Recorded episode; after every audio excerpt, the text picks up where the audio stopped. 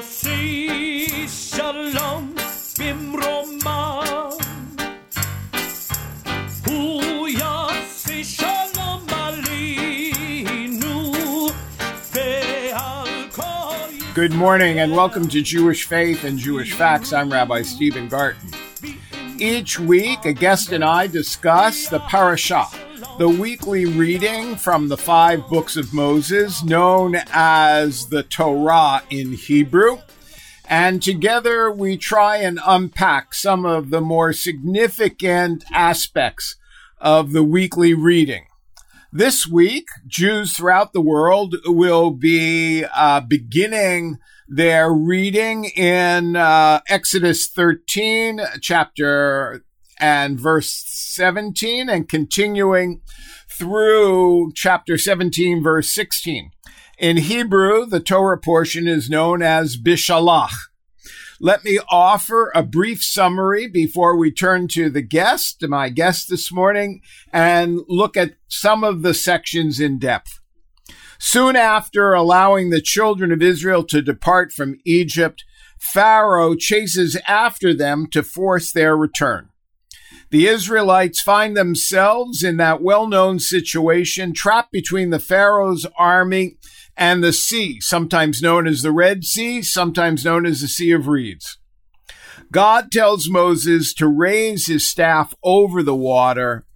The staff splits to allow the Israelites to pass through and then closes over the pursuing Egyptians. Moses and Israel sing a song known as the Song of Miriam, Shirat the Song of the Sea, to praise and offer gratitude to God. In the desert, the people suffer thirst and hunger and repeatedly complain to Moses and Aaron. God miraculously sweetens the bitter waters of Marah, the Hebrew word for bitter, and later has Moses bring forth water from a rock by striking it with his staff. It is also in this parashah that we read of the manna which rains down from heaven before dawn each morning, and the quails which appear to the Israelite camp each evening. The children of Israel are instructed to gather a double portion of manna on Friday, as none will descend on Shabbat, the divinely decreed day of rest. Some Israelites disobey this divine command and go out to gather manna on the seventh day, but find nothing there. Aaron preserves a small quantity of manna in a jar, which we're told will be testimony for future generations. The Torah portion ends in Rephidim. The people are attacked by the Amalekites who are defeated by Moses' prayer and an army raised by Joshua.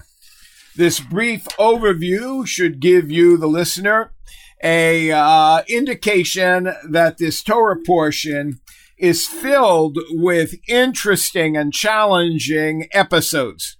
With me this morning is Rabbi Brooks Sussman of Freehold, New Jersey. He was the founding rabbi of Congregation Kol Am in Freehold, New Jersey. Now retired, Rabbi Sussman is a community chaplain and a volunteer on the Freehold Township Human Relations Council.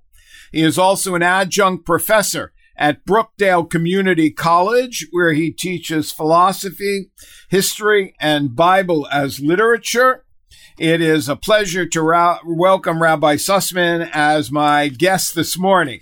Welcome to Jewish Faith and Jewish Facts. It is my pleasure to be here from south of the Canadian border. uh, Rabbi Sussman is known as having uh, great insight into the text and so it's a joy to have him with us this morning.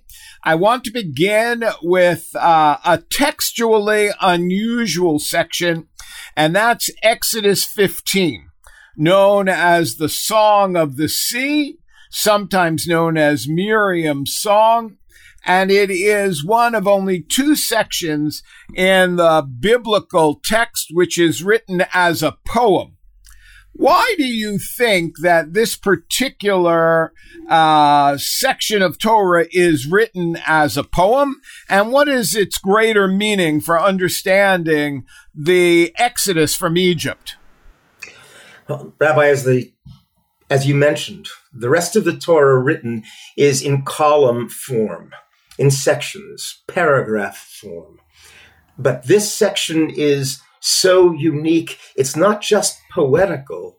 It's when you see it, basically you are experiencing the overview of the children of Israel literally walking through the walls of water to the right, to the left of them, and they are walking on dry, dry ground.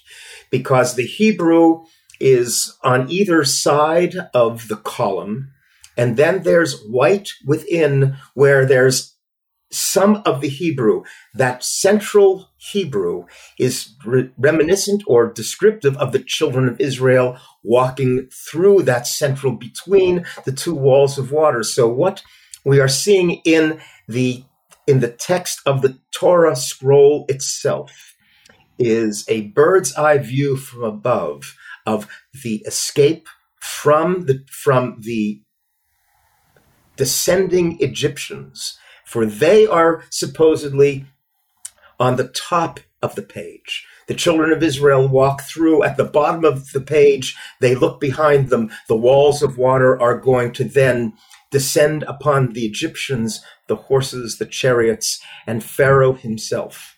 And so it becomes an exciting, almost mise en place. So, so for, for listeners who only have an English translation of the text, this visual may not be uh, readily apparent to you. But if, no, if you have an English Hebrew text, you can easily see what Rabbi Sussman is referring to. And if it interests you, I'm sure that you can access on the internet chapter 15 of the book of Exodus in Hebrew, and you will see the columns that Rabbi Sussman refers to as pictorial representations of the splitting of the sea and words in the middle that represent the Israelites crossing and the Egyptians following. Thank you. That's very helpful to our listeners. But it must in be fact, more. In fact, I was going to say in the center of the entirety comes those four words, Mi chamocha be'elim Adonai, who is like you among the gods, O Yud He Vav He, O God of Israel. Verse 11 becomes, of chapter 15. Uh, continue, yes. please. I just want to let our listeners who know who have the text how they can follow this. This essentially is where the children of Israel learn the name of an otherwise unknown deity who is their God, who had been the God of slaves and now the God of their liberation. So, are you suggesting that this um, uh, four letter Hebrew term, Yud He Vav He, which is often referred in uh, English as Jehovah or Yahweh, is a name for God that the Israelites had not grown up with during their uh, enslavement for 430 years? They didn't even know it before that. Everything is contextual. As you mentioned, I teach the Bible as literature to adults. And so the parasha, the Torah portion, as impressive as it is and meaningful as it is, must be seen in context. So set the scene the con- for us. The mise en scene we have early on in the Bible. Abraham is called by an unknown voice telling him to leave town and go to a place that this unknown, untested deity will show him. Where does he go? He goes to Hamakom, the place Temple Mount. And there he is given a mission. He is going to become a Goy Gadol, a great nation, a great people. He doesn't know the name of this deity yet, nor will his son, nor will his grandson, nor will 430 years of the children of Israel's sojourn as slaves in Egypt. they do not recognize, they do not know the name of this deity. This deity is an Elohim, a, one of the gods, Elohim being a plural noun, translated in the Bible as God.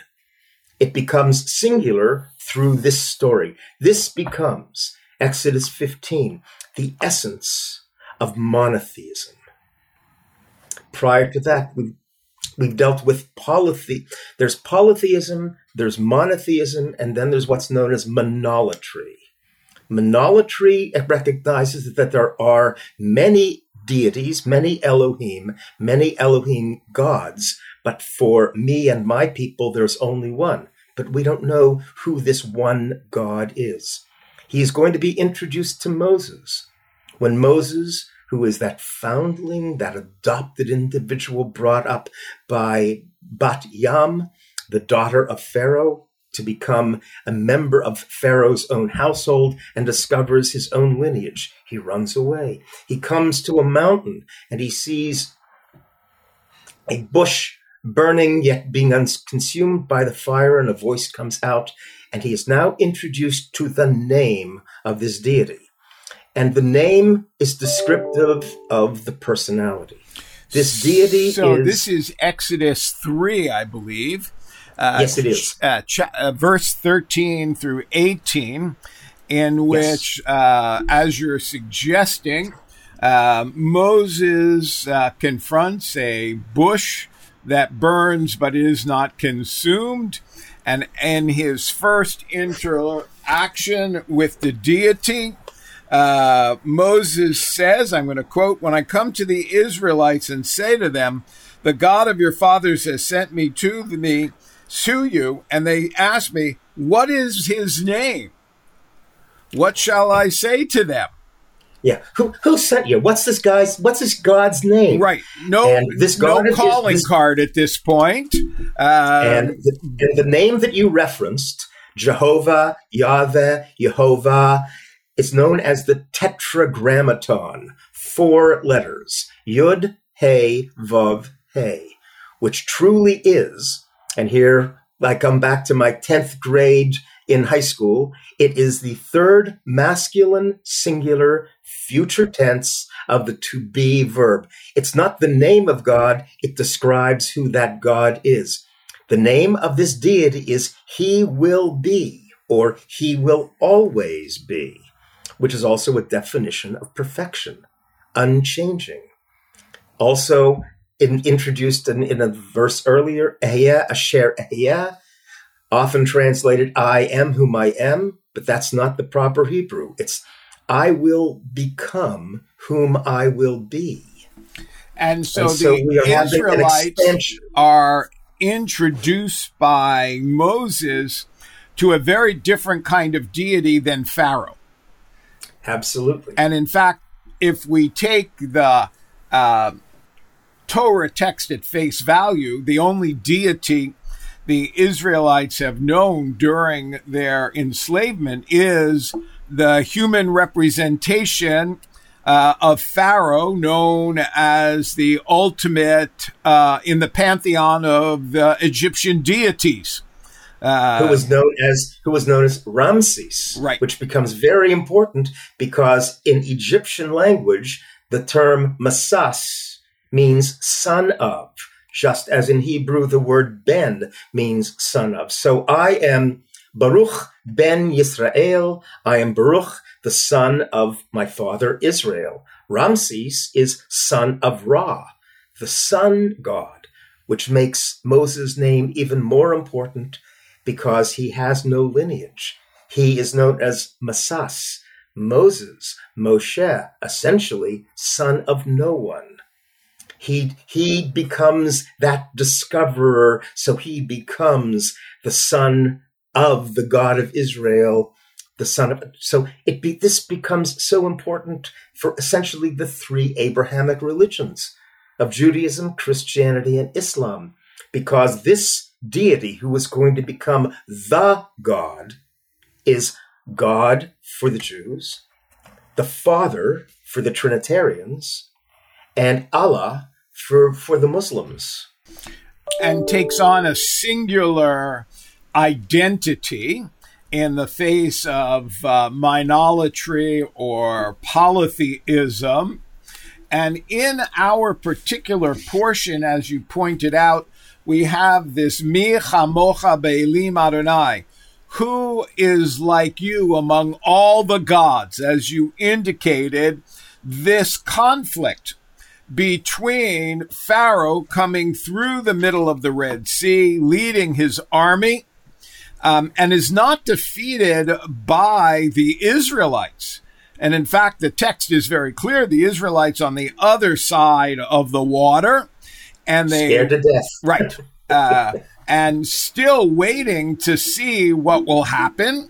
Which may be why, as soon as they are on the other side, they begin to suggest that it was better back in Egypt, where they had surety. Um, even though their description of slavery doesn't fit with our knowledge of any kind of slavery, that there would be surety of food and surety of housing and uh, a, a, remember, a great pension me, plan. These these people are so very human. They have been in bondage for 430 years, and the first thing they do after absolute miraculous manumission, they gripe. We had garlic in, in, in Egypt. Everything was good. And that's the beauty. I'm going to suggest there are, according to the text, 10 plagues. I'm going to suggest to you, the listeners, that there is an 11th plague. And that 11th plague is the death of Pharaoh. He, he no longer, he lost his, his ability to choose. His entire being was taken over by this Yahweh, besting Ra. The proof, therefore, that Ra was no longer the sun god, the greatest god of all, by being defined by the mightiest nation in the world, the then known world, the Egyptians. This god of the slaves has complete control over Pharaoh and forces Pharaoh into the midst of the Yam Suf, the Red Sea, to be destroyed, thereby making that proof that this God of Israel is not just one of the gods, but he is the God. And so, what you're suggesting for our listeners is that one might read the plagues, certainly nine of them, uh, as Pharaoh being unwilling to cede that there is a power greater than he, that there's, uh, see, he sees himself as the ultimate God in his universe. How could there be another God that could defeat him? Um, and that the only plague that seems to have an emotional impact is the one in which the killing of the firstborn occurs. Well, I'm going to suggest to you that this is not a battle between Moses and Ramses. This is a cosmic battle between Ra and Yahweh. That Ra gave Ramses the power of his own being to offset all of the plagues by his Hartumei Mitzrayim, uh, defined as Egyptian magicians. They aren't magicians, they're priests. They are representatives of Ra for the Pharaoh.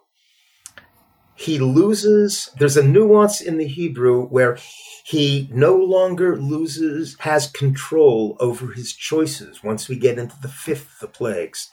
The tenth plague, as you noted, becomes the one where he goes, Gavalt, oi, look what I've lost. And then he himself, that's why I suggest it is the 11th plague, the unspoken one, the unknown one, because it's now, that is where the God of Israel takes no prisoners among those who abuse his people, nor does he take prisoners among any of the other presumed deities. And so, as you present this to our listeners, and as we discuss it this morning, it almost appears as if the text requires Pharaoh's death. Yes. That Pharaoh, like the other plagues, has to be consumed by the power of Yahweh before the Israelites can sing Mi chamocha be'elim Adonai. Who is like you among all of those gods? And the response would be no one. Adonai yimloch le'olam va'ed Yahweh um, is sovereign over all. Uh, so, as we uh, proceed with this parasha, uh, we have this strange notion of uh, Yahweh's ascendancy to the leadership of all gods in the universe. Why then does the parasha conclude with this story of the Amalekites uh, showing up to challenge uh, Yahweh's chosen people? That's going to become truly an essential discussion for another time, but it culminates in the book of Esther. Because we ask the question, why is Esther in this canon? It makes no sense unless we recognize that Haman was an Agagite who was an Amalekite. And when the God of Israel says, destroy them, blot them out from the face of the earth, it takes that much time for their blotting out. And the conclusion of the book of, of Esther is the destruction of all of Haman's sons, as well as all of those who sprang from the Amalekites. And so it's only in the book of Esther that we get the understanding of why the story of Amalek and why that eternal hatred and enmity between the children of Israel and the children of Amalek. So you're right. It takes us in a very. Uh, I thought I was. uh, it takes us in a very different direction. And I apologize to my listeners if, uh, in speaking about the book of Esther, which serves as the basis of the Jewish festival of Purim, we have lost you. So let's return to Bishalach. Let me let me make let me make this suggestion to, so that people can better understand. If we truly look at the Bible as a piece of literature rather than a book of religion, then we can even suggest that it likens itself to something that's written, a mystery story written by Agatha Christie or Dashiell Hammett. It's a mystery story, and we are given clues. We've got to find out why something happens. What are the clues that lead us to understand that? And so, in my referencing Esther, it's that becomes the conclusion. The butler did it in the book of Esther. But the entirety of it, look, if we look at the entirety of the text, we are getting hints and clues as to who is going to win, who is going to lose, why why is this one in ascendancy why is that one in, in, in being diminished? So in that sense bishalach is really the beginning of this cosmic battle between Yud-He Vav-He, Adonai, um, and all other gods. As the Israelites will proceed through the desert, they will confront many different challenges, always relying on the power and strength of Yud-He Vav-He to deliver them. He is. Well, you're going to have you're going to be having one of our colleagues on in a week or two dealing with the Ten Commandments. You cannot have the Ten Commandments without Bishalach. Because it would make no sense, because that first commandment among the Ten Commandments is, You shall have no other Elohim other than me. That statement makes no sense until we have gone through the the the Red Sea onto dry land onto freedom. And that freedom is given to us by Yahweh. This notion that um, there are none like you, God, none like you, Yahweh, among the pantheon of Elohims, yes. Uh, anglicizing the Hebrew. So I want to switch gears in the few minutes that are left to us and ask you something that stands out in uh, very much in the beginning books of Exodus. Uh, often people suggest that the Torah is a patriarchal text and that um, women have a, a secondary and tertiary role. But you know, as a student of Torah, that in the first few chapters of Exodus, we find women taking a significant role in terms of being the midwives and Moses' sister saving him and the daughter of Pharaoh saving Moses and then the daughter of the Midianite priest, all playing significant roles. But in this chapter 15, we have this wonderful piece of poetry. And at the end of it, our readers will find that unusual statement that is, then Miriam the prophetess, Aaron's sister, took a timbrel in her hand, and all the women went out after her and danced. And Miriam chanted for them, Shiru Ladonai, sing to the Lord, for he has triumphed gloriously. In your experience uh, teaching the Torah, how do we account for the fact that women, at least up until chapter 15 in the Torah, uh, in the book of Exodus, play such a significant role. We may not see that role continue for the rest of the Torah. Well, I, I then go back, and I hate going back and forth within the text, but we can even go back into Genesis. The story of uh, Jacob and Rebecca and their two and the twins. And that supposed pulling the wool over old dad's eyes by the rightful heir Esau. It was his mother, it was Rivka, Rebecca, who really insisted that the birthright be given to Jacob, not, not to his brother Esau. So it's it's the, it's the women who have preserved. It's the women who have forced the men to preserve the covenant with that eventual soon to be known God of Israel because the boys would would have given up. So here Miriam is called a prophetess. Uh, for the first time, the term is used to describe somebody in uh, the Torah. There's nobody else who's called a prophet at this point in the text. Um, and so you're suggesting that Miriam, like other uh, women in the Torah, have this responsibility of uh, uh, pushing the limits of what the men might have been willing to uh, accept. The, the men were willing to go back in fact, when you get to the story of the golden calf, the Hebrew becomes absolutely necessary. You ask, where did the gold come from uh, to make the golden calf? And the Hebrew deals with the masculine ending.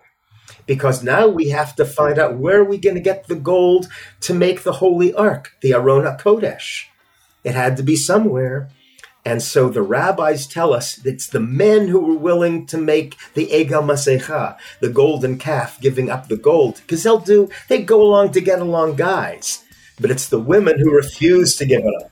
Well, I think we're going to have to uh, interrupt this fascinating discourse on the Torah portion. Uh, I want to thank my guest, Rabbi Brooks Sussman of Freehold, New Jersey founding rabbi of Kol Am uh, congregation. Uh, and thank you, my listeners, for joining us for Jewish Faith and Jewish Facts. I'm Rabbi Stephen Garten. You can hear a podcast of this morning on uh, chri.ca website or on iTunes. Shalom and have a good day.